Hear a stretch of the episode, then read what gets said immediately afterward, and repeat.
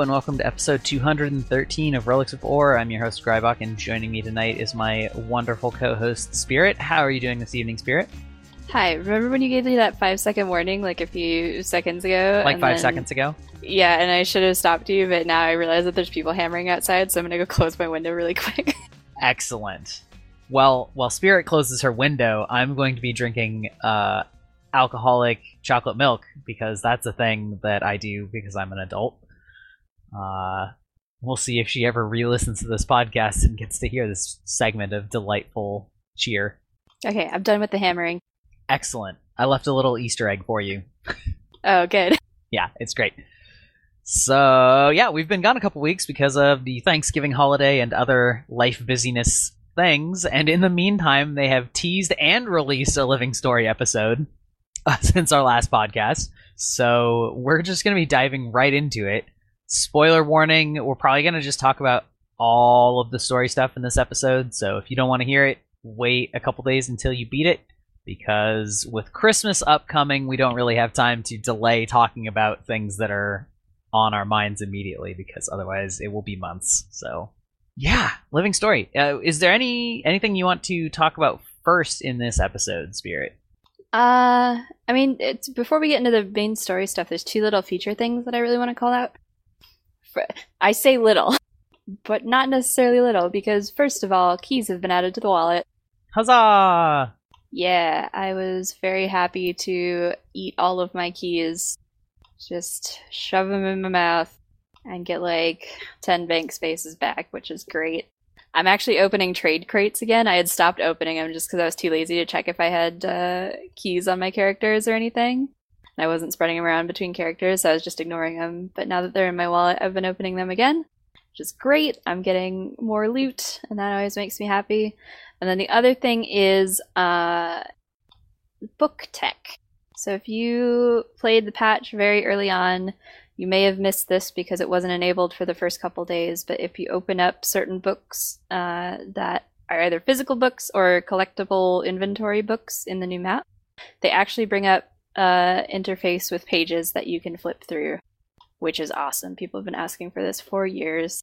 Yeah, it's pretty cool. I noticed that definitely in one of the hearts where you can resort books, and uh, yeah, I started I started reading some of the other books. Although I will admit that I was in something of a rush, so I didn't actually read very many of them closely. But I did think it was neat that we got them. I'm sure the I'm sure the lore aficionados will be madly in love with that feature. Yeah, I really hope some of the old, uh, you know, people have been asking for a library for years, basically, because we've gotten a lot of these little lore books, and I hope that at some point we get a chance to collect them or amalgamate them or. Oh, don't say amalgamate. oh yeah, that's a touchy subject, isn't it? Um, uh, what was I gonna say? There's a lot of there's a lot of things that were fitting for books that didn't necessarily make it into the game. A lot of the sort of short stories and things that got put out around episode or uh, season one. There are a lot of like blog posts and things that that could make really good books in game, and I would like to see that happen at some point. And now that we have the tech, that's more of a realistic thing, I think. Yeah, uh, definitely. I, I do remember a lot of those blog posts being sort of in universe, but on the blog, which is highly Mhm. undiscoverable to a lot of people. Speaking of amalgamated, do you want to talk about the new legendary? Yeah, so we got uh, legendary focus added to the game. I haven't actually looked at the recipe because I was curious which and how many parts would be Path of Fire based and which ones would be Maguuma Mastery based. Uh, it looks like some of both, but uh, it's a it's a focus. It's a sort of Eldritch Tome looking dealy. Uh, the cover on it is highly reminiscent to me of the monster manual from I want to say 3.5 D&D, which is sort of like a big old looking tome with a open sort of dragon eye or demon eye. I think it's probably a dragon in Dungeons and Dragons case, but in the center of it. Uh, so when you wield it on with I'm forgetting the actual word for it, but when it's out for combat, the tome then floats in front of you with its pages flipping and your hand that's holding it sort of gets a demonic purple blackish uh, like claw that glows out of it, which looks really cool. Uh, I'm I'm very impressed with it. I think it's a, a really visually striking uh, design, and it's also sort of the on the dark and creepy side, which I feel that most legendaries aren't. So that's always a plus for me because we have a lot of we have a fair number of sort of serious legendaries and a lot of sort of jokey legendaries, but not too many, you know, uh, creepy looking ones. So Mhm. yeah, uh, I'm a I'm a fan. I think it looks really cool. Do you know? Have you looked at the recipes? Uh, I haven't looked at them too closely. I know that they require uh, Path of Fire map exploration. Mm-hmm. There's a way to get um, there is a way to claim your exploration gifts if you've already done the map exploration. So you don't have to re- recomplete that. But I don't know the exact details. You'll have to look that up. I just know that there is a way to. You have to talk to a heart vendor in each map or something. I think to get them back. Yeah, I believe I read that it was twenty two thousand karma apiece, which is you know not all that much all told. Uh, that's I so think there karma. was some confusion because the text of it said once per account, but Mhm. several people have been reporting that it's that's incorrect. It's just once per character. So uh, at least some people have posted screenshots with them having du- duplicates um, because they've completed it with multiple characters. So I assume that is what is actually intended rather than once per account. Uh, but that is what the tooltip says. So you know, if you're reticent about it, then maybe wait. But otherwise, you're you're probably fine, realistically. Yeah. Yeah. Okay. Cool. Uh, next question: Did you buy a peacock raptor? I did not. Okay. Was it, it aesthetically unpleasing? Was it not worth the price? Uh, is that sort of the same question? Uh, yes, it was not aesthetically pleasing enough for me to drop that much money on it. I mean, it looks nice. Like there's some nice particle effects and everything. It's got good dye channels, uh, but it doesn't appeal to me specifically, so I'm not going to buy it. Um, I also realized that because I own all of the uh, random ones because I bought those with gold people, uh, I there's a lot of competition for my mount skins, so they're gonna have to put out something pretty good for me to drop any more money. Yeah. Did you see the post from Mo about the prices? I did. I thought it was it was interesting in that he pretty much came out and said, uh, you know, sorry, but what you're telling us doesn't line up with what our data is, and that's that mounts at this price point sell and support the game. Um, but I had to. I don't like how he writes things, so I kind of had to dig through like five paragraphs of waffle to get to that. So I I appreciate uh, what he said and that he came out and said it, but I am not a huge fan of the way that he said it. And I think uh, I appreciate them being in this position and, you know, wanting to keep it funded, and I want to keep it funded too. And I think there are certainly some people that are not dropping money on the game because they don't have anything to buy, but they also feel like they want the game to be supported. There's not anything in their price range that appeals to them, so I I don't know. Christian mm. feels quite strongly about this, so we've had a few conversations about it, but I don't know how to phrase it quite as well as he does because he's one of these people that's like, yeah, I, I would spend money on this game, absolutely, but there's nothing, they're not offering me anything that I want, so I'm not going to. Yeah, well, I feel that way. That's I maybe I can represent a similar argument because for me, a twenty-five dollar quote microtransaction is extremely steep, and it would have to be just about the coolest flipping thing in the universe that I could think of to do that for one single thing. I've spent twenty dollars at a time on this game on gems when there were multiple things released at the same time that I wanted to buy it's not so much that it's just the amount of money as much as that it is the amount of money for just one thing and i just don't think these mount skins are that cool the mount licenses were obviously cheaper um, but were had a gambling element which i just was not you know as we discussed i was not interested in participating in that i don't really like Mhm. that as a as a tactic but you know i have dropped a lot of money on this game in the past over the years, over the five years we've been playing it. But you know, those were in ten dollar increments usually, or sometimes twenty dollars for two things, and you know that's that's a good price point for me. And I've bought a lot of things that I you know I can't use concurrently, right? I you know, you can only use one glider per character. You can only use one outfit per character. I have more mm-hmm. outfits and probably more gliders than I have characters.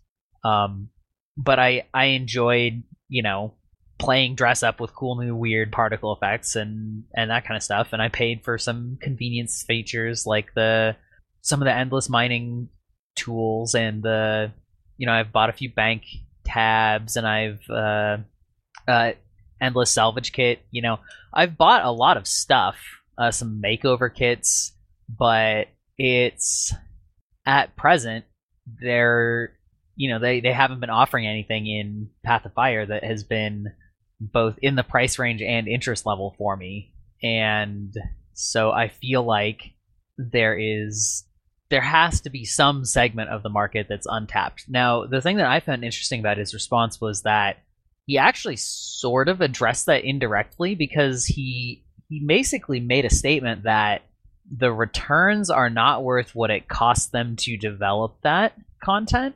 Yeah. So like on the one hand, I was kind of confused by that statement because how could they it made it sound like the current price has been proven to work compared to the other model but the Forged Hound was really the first thing that was at that price point. So, compared to years of data from the other stuff. So, it seems hard for me to understand how they came to that conclusion definitively, as definitively as he makes it sound. Yeah on the other hand, there have been a lot of things that were that expensive or more expensive. They were just things that I always thought were an absolutely terrible value, but it is possible. I'm talking about big bundle things. Yeah. Uh, it is entirely possible that those have sold so well, despite the fact that to me it seems abysmal. Uh, that that that's the data they're basing it on, and that they get far more money from those big ticket items um, and it's not that they don't make money from the untapped market, the currently untapped market. It's just that they don't make enough more to justify the resource cost of making the items, mm-hmm. which I mean that does kind of surprise me. But maybe there's a higher flop rate of you know people in my and Christian's bracket that are just caving in and buying it at this more expensive price anyway. So yeah, I wonder um I saw something interesting in the comments as well. It said, uh, it wasn't actually a very nice comment, but I think they had a point, and they basically said, paraphrasing, you know, if it was at like 800 gems, you guys would probably just convert gold to buy it anyway.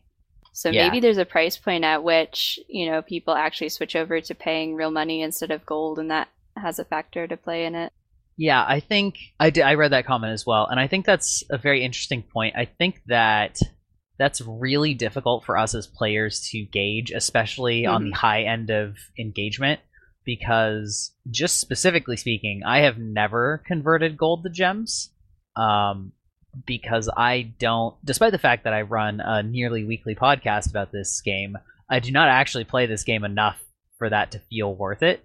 Um, I, you know, I'm I'm actually nowadays I'm a pretty casual player, and if I want something, I I would rather just pay money for it, basically.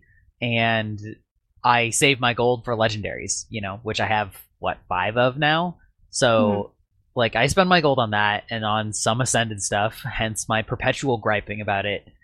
But I you know, I don't convert gold to gems, but I know that you do, obviously. And I think the thing is that there's definitely some truth to that, that at these cheaper 400, 600, 800 gem price points, it's a much more tenable transaction from a farming standpoint, like to go farm a bunch of gold and turn it into gems and then just buy it that way, than it is when it's when you say double that. You know, you look at the number of hours it would take to make twice as much or two and a half times as much as that gold, and you know maybe that farming equation gets uh, more heavily discouraged. But I, I don't know. I would not be surprised if there's a large number of casual players that just don't do gold to gems, even though it exists, and that I feel it's also possible that there's a fairly um, insular bubble, I guess, of sort of an echo chamber of players that play a lot and have a ton of gold that feel like everybody does that, but don't. I don't know. But we don't have the numbers. We can't really. All we can do is speculate. Yep. But it kind. I mean, it kind of goes back to what I was saying about the, you know, these bundles that I've always thought were terrible and not worth it. You know, the the big bundles of an outfit and some dice watches and some, you know, consumable items that I've always just looked at and said, God, that's a that's a total ripoff. I can't believe anybody buys that. But it's entirely possible that a lot of people do buy that because they're casual and they don't mind spending the money, and to them that's worth it. And those would be the same people that I really can't imagine anybody doing gold to gems on those things. But the theoretical people that might be buying these high high price bundle items are most likely not going to be falling into that argument of of gold to gemming those 800 like they're probably just buying the 800 gem items with real money also but it's it's a fundamentally different player psychology i guess Yeah. yeah i thought it was interesting i'm not surprised i i think we said it in the episode that i expect them to be at this 2000 gem price point you know the the sort Mhm. of Yeah, and I think uh, just because we got two um, sort of singular mount skins in a row doesn't mean we're not going to get the bundles anymore. Because I mean, he pretty much ex- I, between a few comments, I would surmise that we're going to get an at least one more sixteen hundred bund- cost bundle of mounts, probably for Winter's Day. I can't imagine that they wouldn't do a, a big bundle of them again. They basically said the the 2000 gem ones, the bundle of 1600. I feel like there was one more aspect to it, but but those two things were both good value for them well and the in gambling one of yeah, I suppose. But they yeah, but that they're not going to do that again apparently. Uh, so I don't think that he ever actually said that. What he said was, "We're not going to do that for the next few." He, or he basically said the next few are going to be uh, not that style. I don't think he's And- ever actually committed that they will never use it again. Yeah, I think you're right about that, but they did confirm that they're not going to add to the pool of ones that are available in this thing. Correct. Right. But there may be another one. We don't know for sure. I would bet that there. Yeah, that's one of those uh, critical reading skill type of Yeah. things. Not, and I'm not saying that as a as an insult to anybody who's listening to this. I actually mean that's sort of a, a buzz phrase that uh, myself and some several other people talk about when they're talking about marketing. Is like if you read the exact words that they say and it sounds like there's a technicality in there, it probably is exactly the technicality, not what it quote sounds like they mean. It's what they Yeah. actually said that is what is important. Yeah. Um, and it's basically, it's like don't give them the benefit of the doubt if they're talking about if they're doing anything about PR. Hold them to the exact letter of what they said. Uh, it will, in the long run, make you less disappointed in everything because you will expect them to do it that way. So, um, yeah. Anyway, cool. Well, that's a lot of discussion about mounts. It's not actually really that big of an issue. I wasn't surprised that it was going to be this price. I know some people were pretty mad about it that they still coming at this price, but they never said it wouldn't, so I didn't expect otherwise. So, you ready to move on to the raid and or story section of the patch? Sure. I guess I'll just say a little bit about the raid. I don't have that much to say about it because I haven't beat it yet, and I think that in itself is something worth mentioning. Um, the first kill on the first boss, I'm not going to talk about it too much. You guys don't have to worry about spoilers too much. I'm trying not to name any names. Uh, our first kill of the first boss took us two and a half hours, which is one and a half hours. Then it took us one and a half hours longer than it took us to kill the first two bosses of the last raid and the same amount of time it took us to kill the third boss of the last raid, which uh, was interesting to me. I think it pushes. I think I think it's pushing the difficulty in terms of you really need to be coordinated. And we were jokingly, as a group, we were saying that the first boss was going to be a pug killer. And I don't know that that's true long term. I think probably there will be a, strategy worked out that's pretty standard. But you certainly need to be on the ball. You certainly need to work together. And it just emphasizes all those little things about raids that I really like. What I don't like about the raid as a whole and the last boss suffers from this as well as the first is there's a few one shot mechanics um, and i think they're over relying on those at the moment. It's not the worst. It's thematic. Holy crap. It's thematic for the raid. Sorry i think something fell over and i have no idea what it was. There's a sudden uh, crashing in my apartment. Uh, yeah, it's thematic for the raid, which uh, you'll understand if you know who the final boss is. Um, so I, I, I can't gripe about it too much, and I haven't spent too much time on the last boss to to really give my opinions of it. But uh, the people who have beat it seem to have quite high opinions of it, and they've been at it for a long time. I think the first, the first kill of the last boss, the first clear was um, 30 hours after release, which is about consistent, I think, with the first wing before there was a meta established, and now now there's you know people really understand, people really dug into all the classes and really have a good understanding of how all of them function in raids, and for us to have a really good understanding of what goes on in a raid and still take that long to work out how to complete it. I think that says a lot about how difficult they've set the bar in this one. So I'm excited to to try and work it out. There's a bunch of new rewards. There's a few pieces of armor that you can get out of this one. Basically, a whole set except for the chest and legs.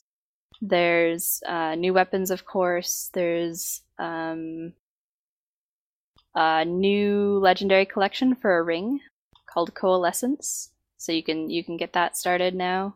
Uh, but yeah, it it's uh, it's been fun. I've enjoyed what I have encountered in there. And in fact, right after this, I'm gonna go punch the last boss in the face, hopefully. A lot of people are getting struck up. There's a sort of phase zero for the last boss, where you need to get him to spawn, and not all groups are successful at even getting him to spawn. So, uh, I am about to go see that for myself. So, I mean, are you using any trap rangers or uh, dragon hunters. They're actually stacking dragon hunters for the last boss, which I find very interesting. Sorry, that I'm was a Guild quite- Wars One reference. I I'm not sure if that flew yeah, over your head. but dragon hunters are kind of like trap rangers. Yep. Yep. Uh, boy. Sorry, I amuse myself way too much. Um, cool. Well, I'm glad to hear that you're really enjoying it. I would like to at least see a completed instance to explore the area because that excites me greatly. Um, yeah. No, that's all good. I I think it's quite cool that they've you know managed to make one that seems quite difficult compared to some of the previous ones, but that people are enjoying. So uh, good on you, raid team. Okay, cool. Well, would you like to talk about the new map and or new story? I would love to. Okay, Um, well, oh, go ahead. No, you go ahead. I was just thinking about where we should start, but you sound like you have a plan, so you can go for it. I don't really have a plan. I was just going to start talking. Uh, Ugh, I trusted you. I know.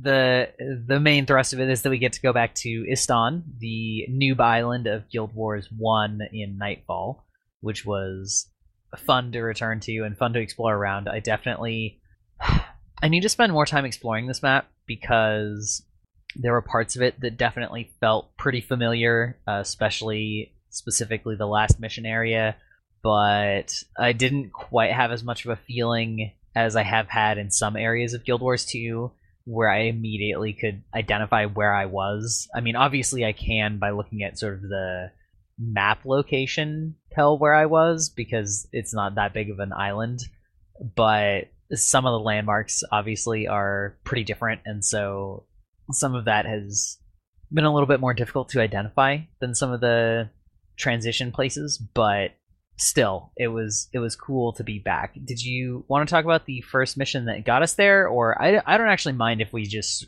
don't do a mission by mission blow by blow unless there's something you specifically wanted to talk about in any of them. Uh, no, I guess I'm alright skipping that. I can go with whatever.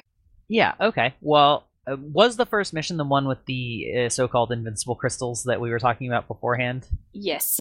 Yeah.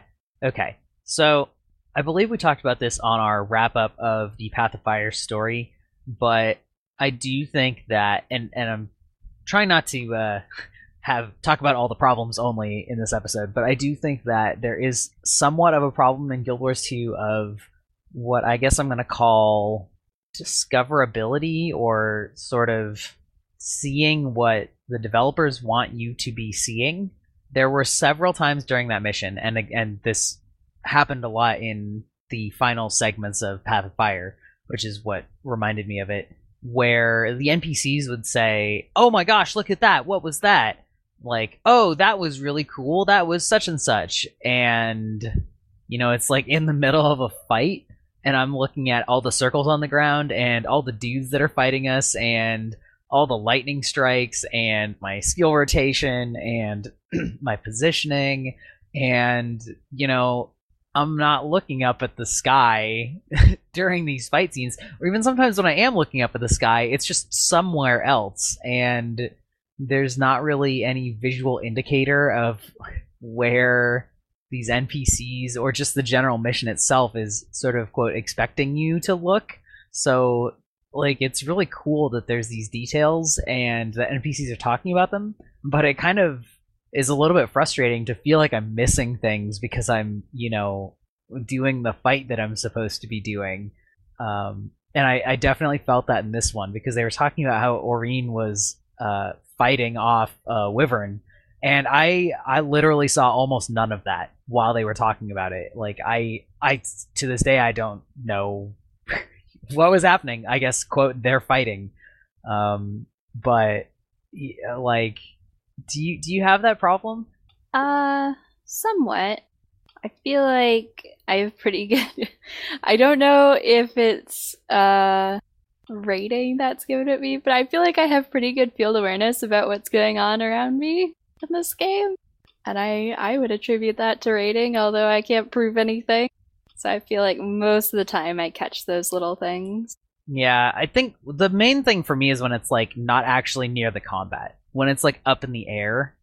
Yeah. You know? Yeah, I agree. Yeah, thing things up way up in the sky um definitely have a problem with. I didn't notice uh I think I said it when I was talking about Path of Fire, but I didn't notice Kralkatorrik yeah. until I was basically on uh, underneath it. Right. Um which it is huge. It takes up the whole skybox, but I was looking at too much other stuff. And then I was also thinking uh they did a really good job of that just recently with uh, the instance where Balthazar is fighting Vlast in Path of Fire, where they had they they could have easily had that going on in the sky or something, but they actually like crash landed both of them directly in front of you, yeah. and that was one of my favorite moments of the whole story.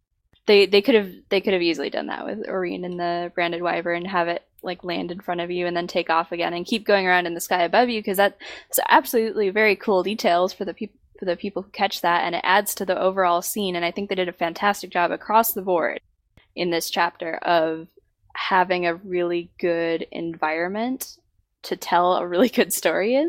Yeah. But uh yeah, definitely would have missed that if it weren't for just happening to catch it out of the corner of my eye or something. Yeah, yeah. I think yeah, I, I definitely agree that they the last fight is a very good example of that. I think I think that they need to take care a little bit to do something to draw your attention, and an NPC saying "look up there" doesn't help. Like it helps a little, but up there is uh, pretty vague, and there's a lot of stuff going on.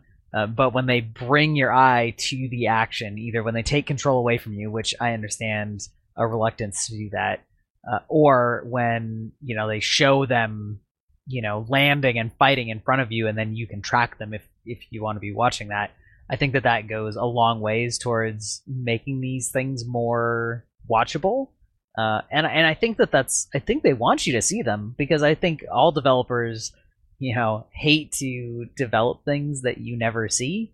Um, so yeah, I think that would be worth looking into. But otherwise, um, yeah, the instance was cool. I you know, it was it wasn't particularly challenging, but uh, you know, I I guess I'm not even going to talk about the challenge for the for living story. Like it's never particularly challenging uh, unless there's an issue, which you know is is a problem rather than a design. But uh, yeah, I mean it was good. Uh, but then we we get ferried over to Istan. I didn't notice this until I was writing the notes for the show. I wanted to look up where Kamadan was because I kind of forgot geographically where it was. I knew it was in Istan, but I couldn't remember exactly where it was. And so I pulled up a map and I looked at the spot in the Guild Wars 2 map and the name text on the map I hadn't actually read, and it was Palawadan, Jewel of Istan, which just made me laugh so hard about that because because it's Kamadan, Jewel of Istan is you know mm-hmm. what its quote real name is, and so just the idea of this necromancer NPC steal like taking over the continent and just putting Palawa in front of anything that starts with an A and just making it's a so in character for him too. Yeah, uh, it cracked me up. I love it. I need to go explore there so I can sort of see the sights from there. But it is an it is an enemy infested area now, so uh, you know you got to be a little bit more careful there now. I mean, you always had to be careful there if you had trade chat open. yeah, spam Spamadan. Yeah, yeah. Uh, it was yeah, it was it was nice to return there. I from a map design perspective, I like that they put in a lot more areas for the skimmer to feel useful. I feel like there's a lot of those here, or rather, there's a lot of water that is not necessarily deep, or if it's deep, you don't necessarily have to go that way. But I like that it felt it felt like a much better skimmer map than a lot of the maps in the expansion, which I which I like because uh, I like the skimmer. I want excuses to ride the skimmer, you know. Mm-hmm how much uh, how much exploring have you done? Not much, just the story, or not much. Yeah, I, I basically just did the story. I've I've checked out a few things. I did the race. Have you done the race in this map? I haven't. I was I was rushing to do the story at the time that I ran into the race. It's uh almost a pure skimmer race, and it has some really cool opportunities to like like do cool things. Like there's there's one segment where you go around a rock in a circle and then up and over a jump. Oh, and you cool. can like hover to catch one, and then when you come down on the other side, there's mine, and then it has a lot of little sort of narrow passageways where there's half of the checkpoint is in water and half of it's on land. So you could very easily go on land, but if you're smart and you know that the skimmer is faster in the water, then you can try and catch the water path through. So mm. I I I found it a really well designed race. I was very happy that uh, I did it. It was very cool. Have you done the adventure yet? I have not. Okay, me neither. But I adventures are something that I want to get back into in the Path of Fire and the Living Story because I really actually enjoyed them in Heart of Thorns, but they were disabled for a while in Path of Fire, and so I just sort of missed a lot of them at the start. Mm-hmm. And so yeah, I, I definitely want to get back to the adventures, and I noticed that they had one here, but I you know again didn't have time to do it. Uh, I like I like the races. I think they're a fun addition, and I I like hearing that they're sort of incorporating multiple mount routes, if you will, uh, even though they're sort of together. But I think that's really cool design to sort of have like maybe the higher skill path to take that has the added advantage, but that you don't necessarily have to use that path. I think that's really cool. I like that a lot. Um, have you done the meta event? I've done parts of the meta event. I haven't been, been able to catch all of it yet. Um, there's a map wide raid on Palawadan that is very cool, but I haven't been able to catch all of it. There's a a big end boss who you'll recognize if you did uh, Path of Fire because it's awakened Archon Iberu uh, who we murdered and took his place of to steal an army. So he's back for vengeance, and that's very cool. Um, and after you do that, the Sun Spears will attack the Great Hall. And in the Great Hall, there's a character called Warden Amala. She, uh, she's a huge character in this patch a huge character. She she appears in the story as an awakened who runs sort of a prison at the Great Hall. She appears in the open world as the main end boss sort of of this chain. And the fractal that actually came out with this patch is the story of how she became awakened. So she's she's in in many many parts of this patch which i find very interesting she's a cool boss with unique mechanics i'm pretty sure she has her own theme music Hmm. and she she's a dervish that cycles through all of the god avatars and has different mechanics for each 20% of her health with different god avatars which is fantastic Yeah, that's really cool. Um, I did not, I had not quite connected that that's what was happening because I noticed the obvious mesmer aspect when she's making a bunch of clones and teleporting all over the place. Mhm. Um, but yeah, okay, that's cool. I really like that detail. That's neat, and that's really interesting. I haven't looked at the fractals at all, so that's really interesting to see that she's that influential. You know, I knew that she was, or not that she's that much of a focus of this chapter. I guess is what I should say. Mhm. I knew that, you know, I knew that she was in the story, and I knew that she was in the meta event, but. Um, oh, by the way, speaking of the meta event uh, attack on that fortress, have did you ever drink out of the fountains? No, I mi- I I turned up the very first time I got to the map, they were in the middle of that event when they were killing the fountains, and so I was running around after people going, "No, no, no, don't, don't kill them! I want to kill one." I, never got a chance to, so I haven't I haven't seen anything interesting from there yet. Oh, okay. So the fountains are, you know, fountains and they're spitting out poisonous gunk, which also I want to call out. I really love the particle effect that they created for the sort of curse ritual poison gunk. It's like a blue and green, super bubbly effect. It's really interesting, and they don't really have anything else like it in game, so it's it's visually cool. But anyway, these fountains are sort of pouring out toxic gunk, uh, like necromancer fountains would do, and you can go up and you, there's a prompt to drink from them. Like they're attackable objects, but you can drink, and if you drink out of it, it stuns you for a couple seconds, and it just and you say praise Joko. So um, I did not actually look at it the first time. I just interacted with it, and my wife was my wife said, "Did you actually look at those things?" And I go, "Uh, yeah."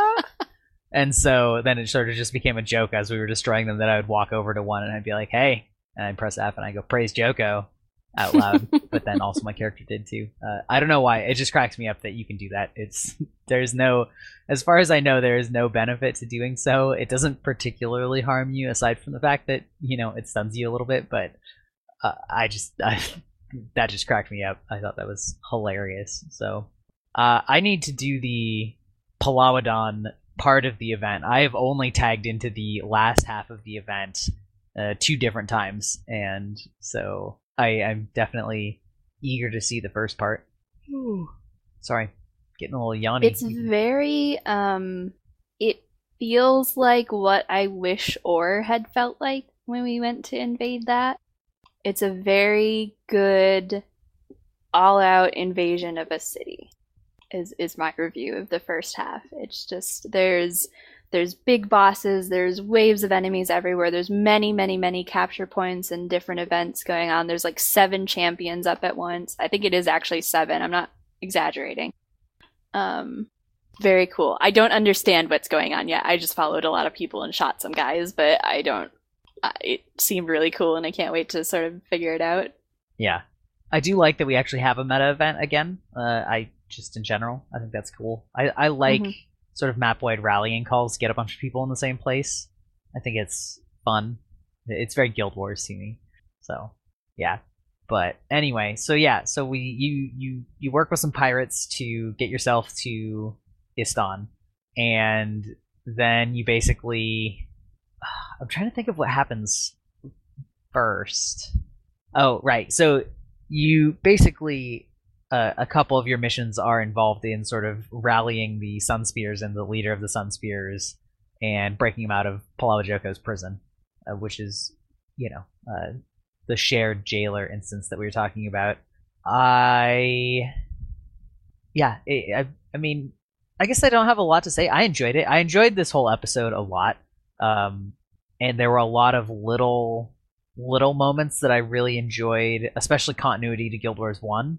Uh, but it, like there wasn't there wasn't any one like uh, epic amazing moment for me so i just i just enjoyed it overall um like i really enjoyed seeing Koss again i never would have thought we were going to actually see Koss in any form other than in what ascended back piece. Yeah. uh, but you know, we found we found a necromantically resurrected Koss, and he was a grumpy man in a cave, just chilling out. Uh, I love that. That was that was great. I love I love seeing everything about the Guild Wars One uh, hero and henchman characters. I think I have a lot of fond memories about yeah. about them. I was really hoping. Actually, I this is something I wanted to talk about a lot, or you know, kind of in relation to this. Uh, one, I was really hoping that we would get a Margrid the Sly, uh, not Renegade, Revenant legend. That would have been super cool. Yeah, I thought you know, Revenant Revenant needs a ranged weapon, probably bows. Who wields a bow and Alona Margrid the Sly? That would have been really cool. I I'm not disappointed that they went with Kalla. I think they they said basically they wanted to represent more races in the Revenant legends, and that's fine. Kalla's Kalla's okay, but I would have loved to see a Margrid the Sly thing, and so we didn't. But I there's so much lore about her in this map that I'm kind of okay with it now. I was really glad to see all those all, all those things about a character that I really do care about.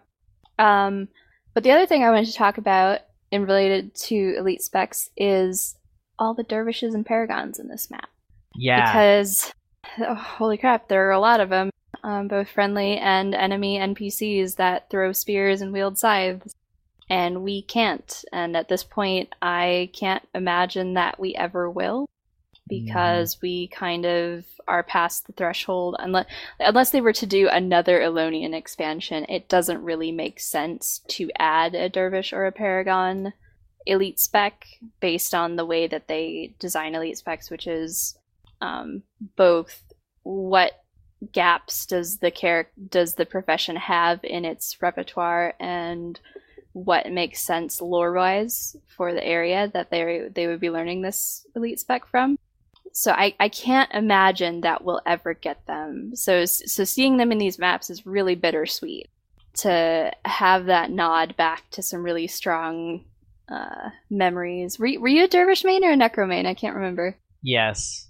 Yes. Okay. Fair enough. Well, I mean, because the thing is, I started playing all the way back at Prophecies, so Yeah. Necro was like easily my main from uh, Prophecies up until the start of Nightfall, and I still played a lot like during Nightfall, uh, but I did fall in love with my Dervish, and so I have a lot of hours on my Dervish. Actually, as you ask me this, I'm gonna just do a slash age in Guild Wars One and tell you the actual answer in terms of hours, but uh, those were my two main classes in uh, in Guild Wars One.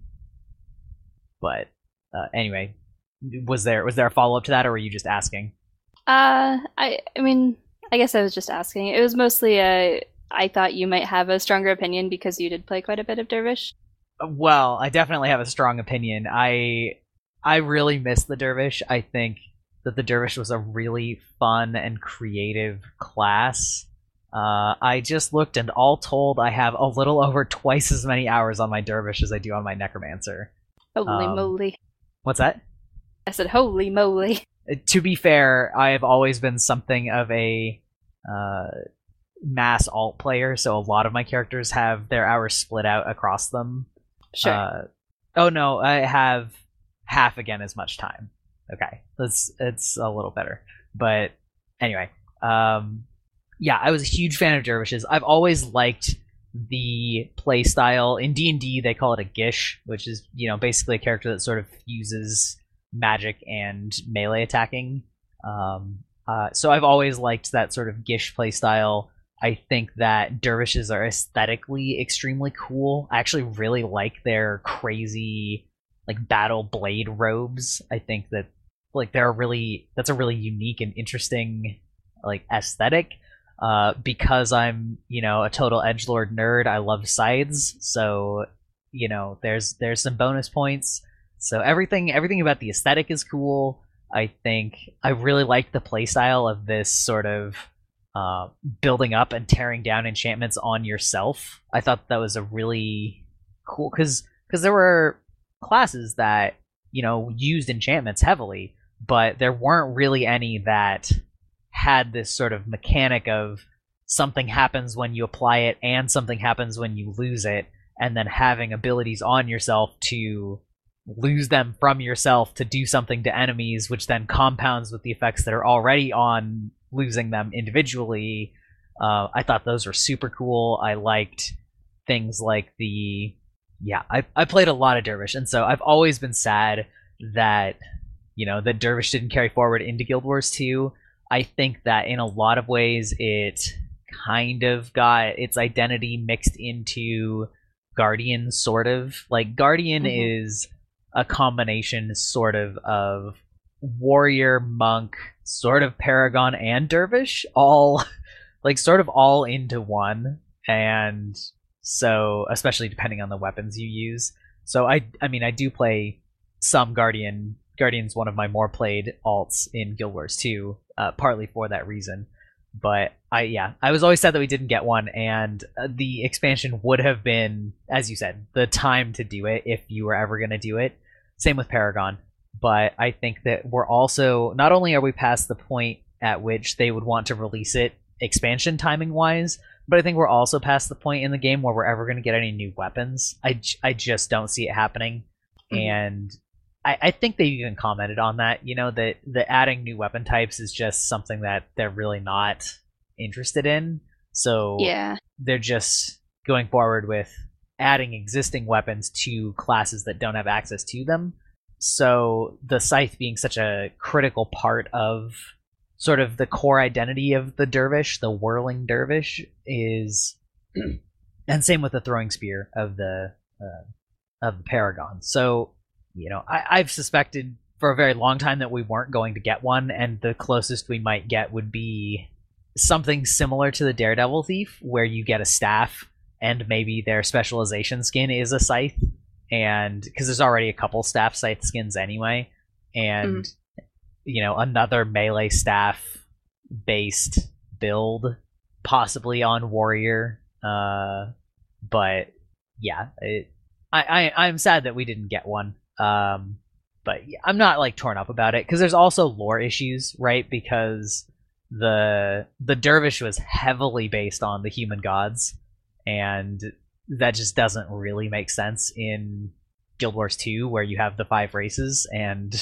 you know, yeah. It, but it is it is cool and a bit bittersweet to see all the NPCs doing it. Like yeah, Yeah.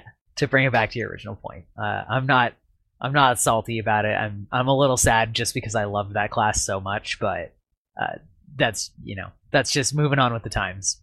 Do you have any thoughts about them as enemies? Are they annoying? Are they cool? Are they I think I need to fight them a little bit more because the biggest experience that I've had with them so far is in the second half of the meta event, and it was like a room tightly packed with like eight of them, and they were all doing AoEs that basically between them all covered the whole room that were blinding and life stealing, and so it like kind of took an obnoxious amount of time to actually do anything to them, but they weren't Yeah. that threatening. So yeah, I I don't know how they are outside of that, but just that that exact description sounds very much like something you would encounter like a player team in Guild Wars of eight dervishes going into a room and just peppering the whole thing with blinds and AoEs and that's it. You just get ground up. Yeah, yeah, man, man. Gosh, I just uh I have I have good memories. Vow of Strength Dervish, among other things. But lots of I played a lot of Dervish in alliance battles. I miss alliance battles too. Mm, yeah. Yeah. Yeah. Anyway, yeah, it's cool to see them. Uh speaking of paragons, do you want to skip ahead to the final mission and talk about that? Sure.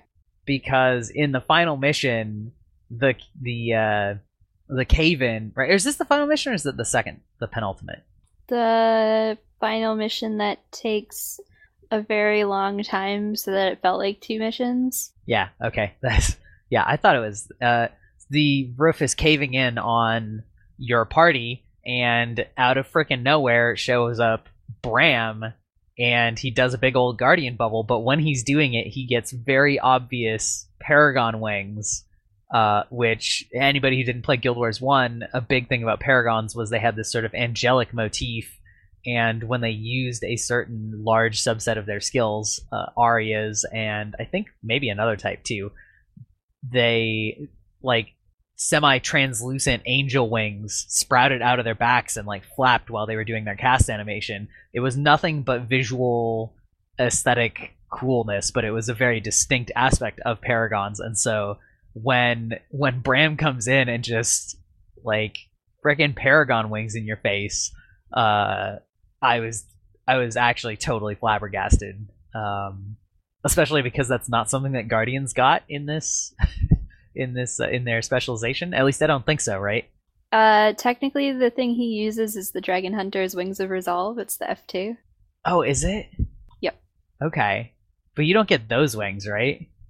I'm pretty sure you do get those wings. Really? Yes.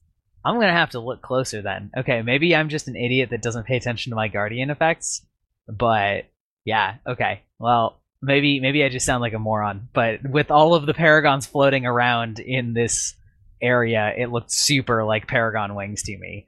Which, yeah. Anyway, uh, I to- I totally thought that he was going in a in a paragon direction. Maybe maybe that's uh, inattentiveness on my part. How did you how did you feel about Bram and Rox showing up sort of at the last minute out of nowhere? I don't have a problem with them showing up again or necessarily how they got there. I'm not a huge fan of the whole storyline that they're pushing with Palawa Joko invading Tyria. Um, I'm not sure, and it, it could just be because it's very early on that I don't understand like what he's getting out of it. Lots of bodies. I guess so. That's true. There's yeah, there I think it's kind of too early for me to really comment on that. I wasn't it feels very Scarlet um in terms of how he's going about this, which I'm not a huge fan of because I'm just I'm just tired of uh people going, well, I have Asura technology. I I did the Asura thing, so I win or whatever. I don't know. It, it just like the whole like a sort of technology being used as a device to to let people do things constantly for everything. I'm pretty tired of. Yeah, I think But that I that's a narrative problem that they've sort of written themselves into the corner with when yeah, you have a race that's essentially anachronistic with their technology level. I mean, they're not technically, but they feel very. I mean, it's literally Stargates, right? I mean, they have Yeah. Stargate technology and and basically spaceships. So, in the same world where like black iron gunpowder is an entire nation's identity, uh, it's gonna it's gonna be it's obvious which nation's technology they're gonna be using as the MacGuffin in yeah, in, sure. in all things. Um, you know, but eh, eh, one of the characters said something.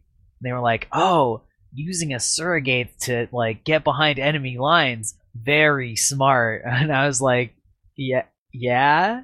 Has nobody thought of instantaneous teleportation and military tactics? I feel like that was a major plot point of like one of the books was that they had cut off, you know, um, uh, like they had cut off the Asura gate interaction between some of the places, and that like that's a big problem for their military to not get supplies, and you know, like yeah, that's uh, uh, yeah. I I thought that line was kind of funny, but yeah, well, yeah, it's fine. Um, I, I'm interested to see where the Palawa Joko thing goes because it does seem really weird to me that last we saw him, he was trapped in the, you know, the domain of dead people, whatever that's called, domain of the lost.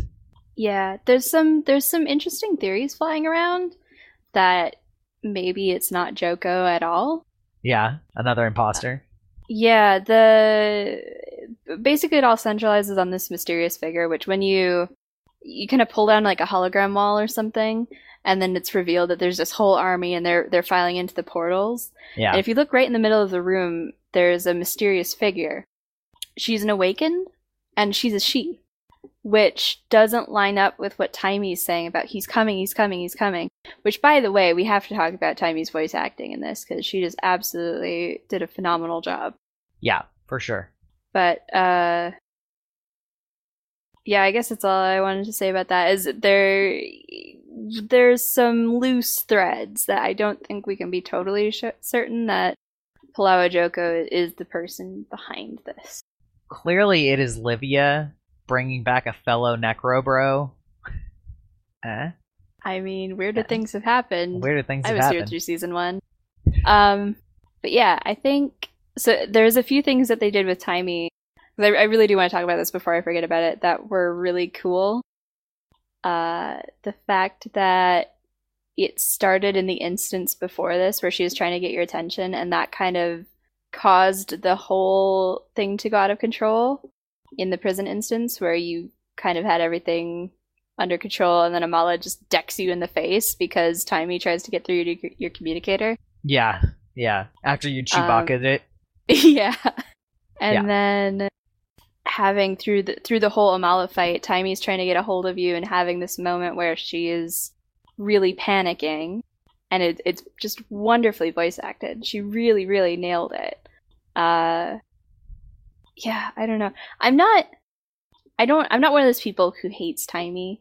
Right? Like, there's some people who just absolutely can't stand her. That she's used for everything, and would have been happy to see her something happen to her.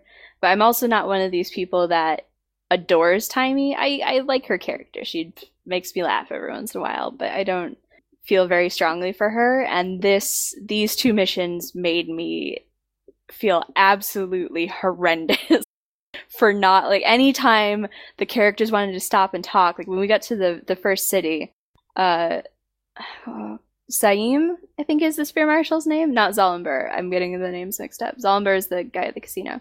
Yeah. Uh, he wanted to stop and talk about the history of Fahranur, and I was like, no, uh, where's the sense of urgency? Hello? Can't talk about the scarab plague right now because someone is literally dying and screaming on my communicator. And I think like anything that makes me I, I respect when they can make me feel emotions, I guess, no matter what the emotions are.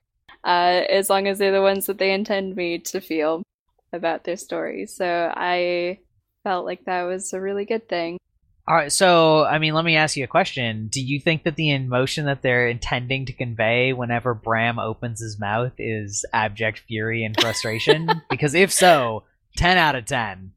I Uh, think I hate in that guy. one particular instance they did, but I'm not So sure much. about all the time. All of them. Yeah. He's so petulant and whiny and obnoxious. Uh, I hate him so much, Spirit. Uh, I do I, get I understand. I do get the Asura thing uh, because I don't think it's so much a Taimi thing as an Asura thing. Because I hate Asura for the most part because I I mean I'm sure we've talked about it before. I I hate people that are condescending and I doubly hate it when they're condescending but like actually are relying on you for things, which is pretty much the entire story of the Asura where they talk down to everybody for being stupid but then it's like as soon as anything goes wrong you're the one that has to fix it for them except that you know which can be a fine moment of character growth but they don't ever grow because they're short. No um but no they don't they don't ever grow and they are always obnoxious and i feel like Taimi is a less bad asura. I i don't hate Taimi but i hate most asura npcs and so i can understand the same types of feelings towards Taimi. I I don't particularly dislike Taimi. Um, sometimes I get a little bit eye rolly with the tropes that she sort of s- stuck into as the brainy character and the young character, but I I don't dislike her overall. I I like her for the most part. So you know it. I I'm not in the get Taimi out of the story forever camp, but uh, Bram should know better. So bringing it back.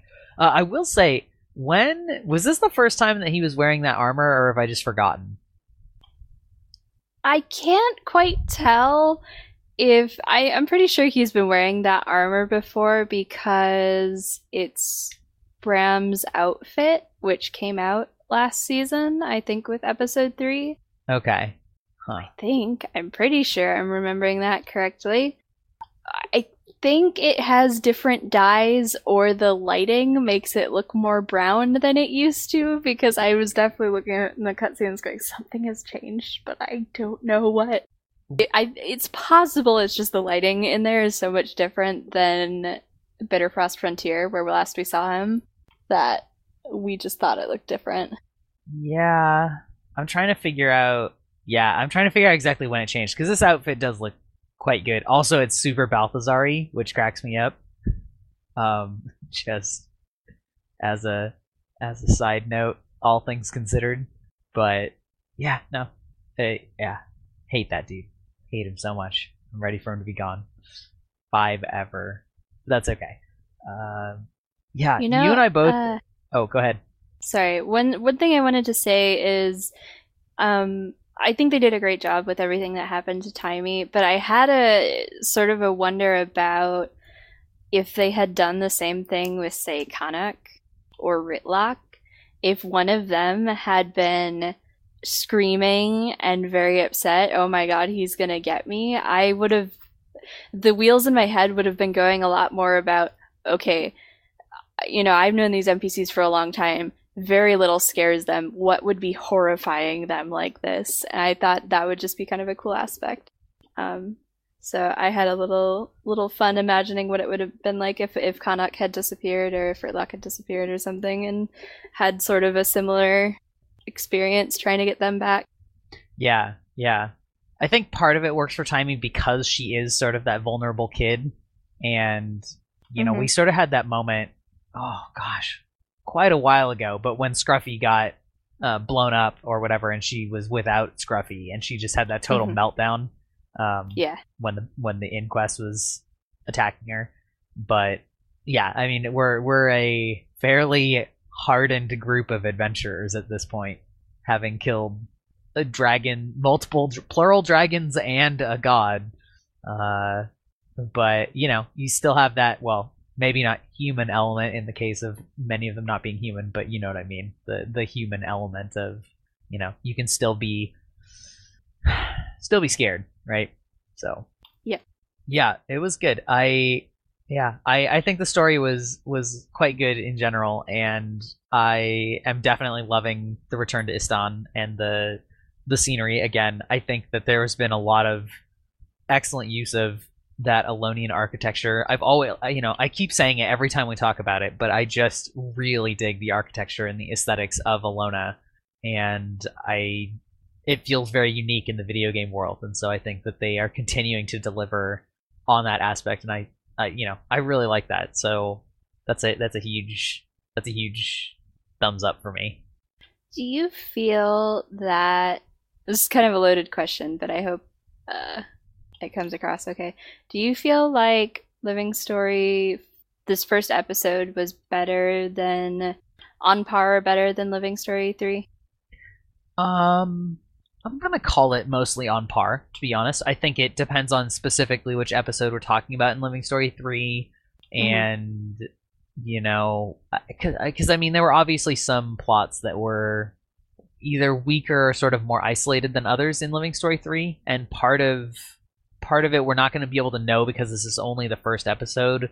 But Living Story 3 felt very much like there were three separate plot lines that were going on and they occurred every third episode, right? So it was like yeah, episode 1 felt like pretty different from episode 2, felt pretty different from episode 3, and then episode 4 was the continuation of episode 1 and so forth. So I kind of suspect that we're going to mostly see this a given given what this plot line is, I kind of suspect that this season will have more continuity between s- direct episodes, but that remains to be seen. In term, but yeah, in terms of just standalone quality, I would say it's fairly on par. The map is. Did you see that post on Reddit today about the map size? no, Uh, so somebody basically did an overlay of all of the maps that we've gotten in Living Story to show their relative sizes, and this one is um, quite a bit larger than almost every single Living Story that we've had so far. Uh, okay, what's that? okay. No, I think that's interesting because that that flows into something that I wanted to say. But finish what you were saying.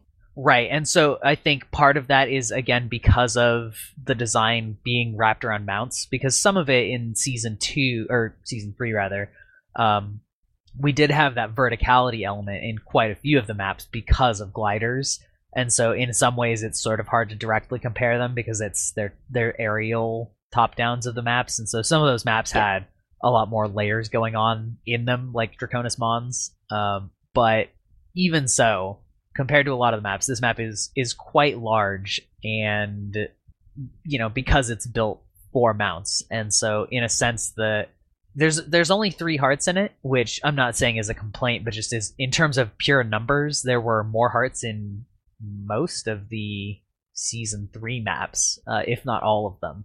So yeah, it's in, but but again, there's yeah, I I like it. Uh, I guess what would your what would your answer be to that question? I feel like it.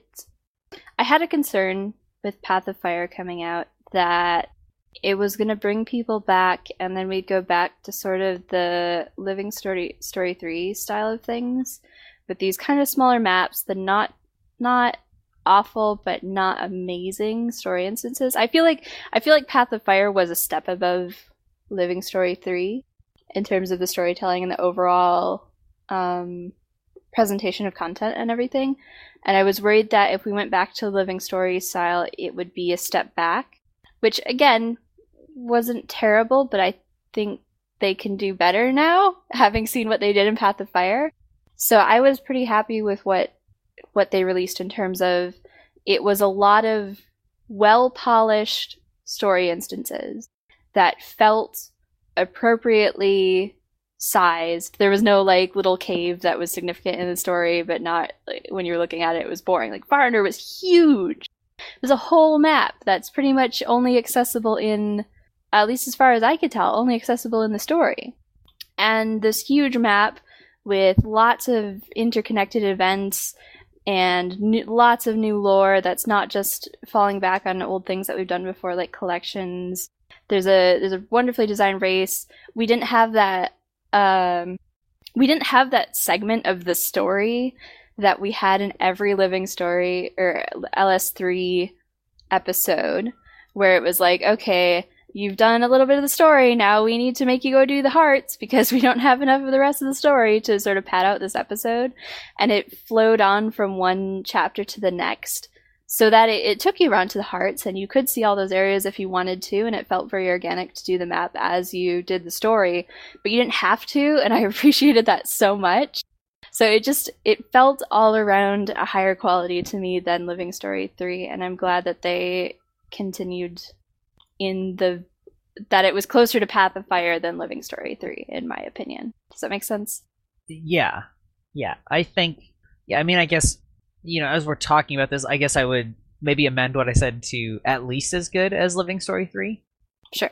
So, I don't again, part of it is that I haven't put as much time into this yet and I didn't necessarily prep for this question, but it's definitely not a step down. So I would say it's at least a sideways step and definitely could be convinced that it's a step up in areas aside from size because like you said there's also the activities like the race and the adventure and um yeah yeah I, yeah i mean I, i'm definitely really happy with it especially how soon we got it.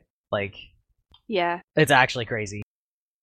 Yeah. Uh, yeah yeah Speaking of things that are coming soon, Wintersday on the 12th.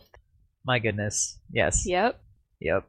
Uh, did they, they? I believe they said somewhere that we would be able to enter one of those things that I always forget the name of because they're so similar. Toy Apocalypse or the Infinitarium uh, as a full party now instead of having to just rando it, which I think is uh, different. Yeah, if uh, it would be the Toy Apocalypse because the Infinitarium is already a dungeon.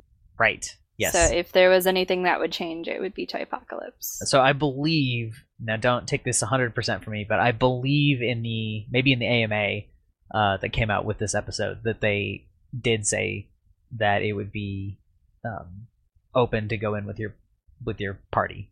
So if that's not true, I am full of it and misread. But if that is true, yay!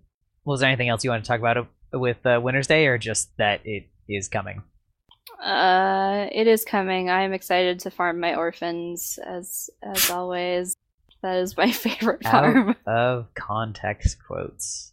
Yep. I actually really do hope that there's some Wintersday mounts. If there's a cheaper a la Halloween Wintersday mount bundle that is holiday cheer, I could see myself buying that because I, as much as I love you know being an edgelord Halloween person, Uh, the skeleton costumes didn't super do it for me, but I could definitely see putting some frickin' Santa hats and giving me a little bit of snowflake particle effects on all of the mounts and just be fine with that. So I know. need a jackalope bunny with uh, festive lights in its antlers oh god, and a little red nose. Yeah, that would be adorable.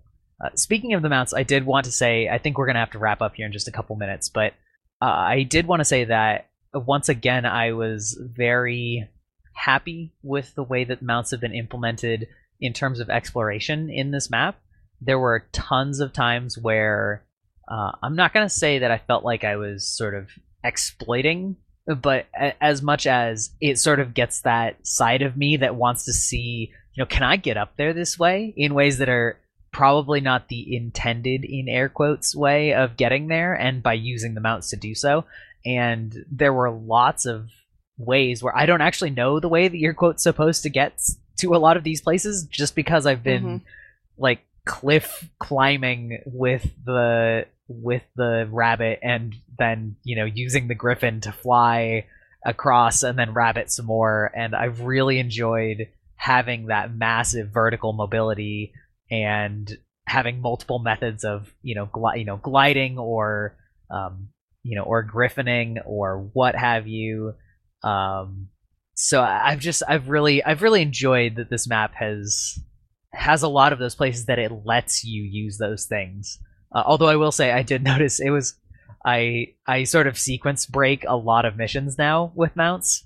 Um and that causes me issues sometimes because I it said to go find a way into the gates and in the last mission and I took my skimmer down in the water the uh, actually clearly the way it didn't want me to go and then I rabbited up the cliff face and then got to the door and it wouldn't let me through and it was like knocking me back even though I could climb all the way clear like a hundred feet over the door and walk past it.